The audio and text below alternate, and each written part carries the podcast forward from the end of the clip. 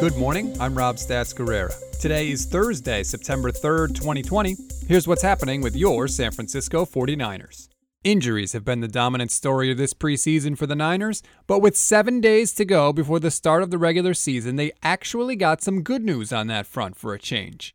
Head coach Kyle Shanahan told reporters yesterday that he'd be, quote, very surprised if pass rushers Dee Ford and Nick Bosa weren't ready to go for week one against the Cardinals.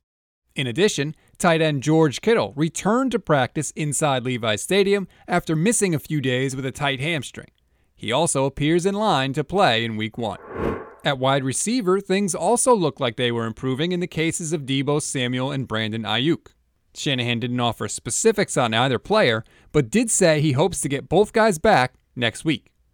Aiyuk was the story of training camp before he got hurt, and Jimmy Garoppolo was asked about what the rookie brings to the team that they didn't have in 2019. He's able to bring a element to the game that's unique. You know, he's he's so long, his uh, his catch radius, you know, you could put the ball anywhere around him, he's going to make a play on it. And so, you know, it's nice having a guy like that, a little comfort blanket who, you know, he's going to make the, the tough catches, the contested catches, and, you know, make you look good doing it. Garoppolo isn't wrong about Aiyuk's catch radius. Despite measuring a tick under six feet tall, he has a wingspan of six feet nine inches. Only five other players at the scouting combine had a wingspan of at least 80 inches, and all of them were over six foot three. Three years ago, Solomon Thomas was a first round pick who was expected to make a big splash, but as I'm sure you're aware, that hasn't happened.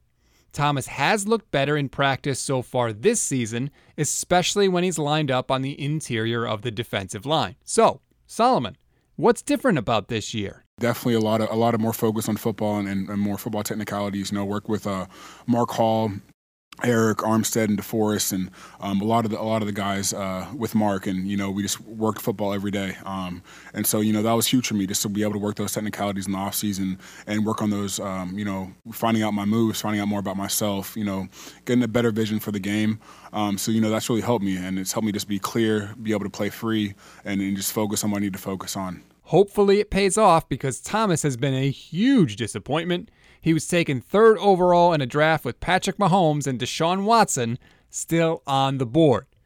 Thomas has registered six sacks in his three seasons. We always give you something to read, something to watch, and something you might have missed. Something to read on this Thursday is the clarification by Vikings quarterback Kirk Cousins regarding some comments he made in July about COVID 19. At the time, Cousins said he was taking a quote, survival of the fittest approach to COVID 19, even if it killed him. The Vikings quarterback better explained what he meant yesterday. Something to watch according to the NFL network, the Patriots are going to release wide receiver Mohamed Sanu.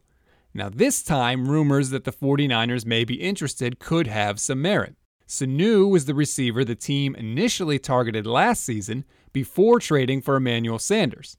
Shanahan coached Sanu years ago in Atlanta when Kyle was the Falcons' offensive coordinator. Something you may have missed for the second time, Roger Goodell has said the league sees no advantage to some teams having fans in the stands while others are prohibited from doing so.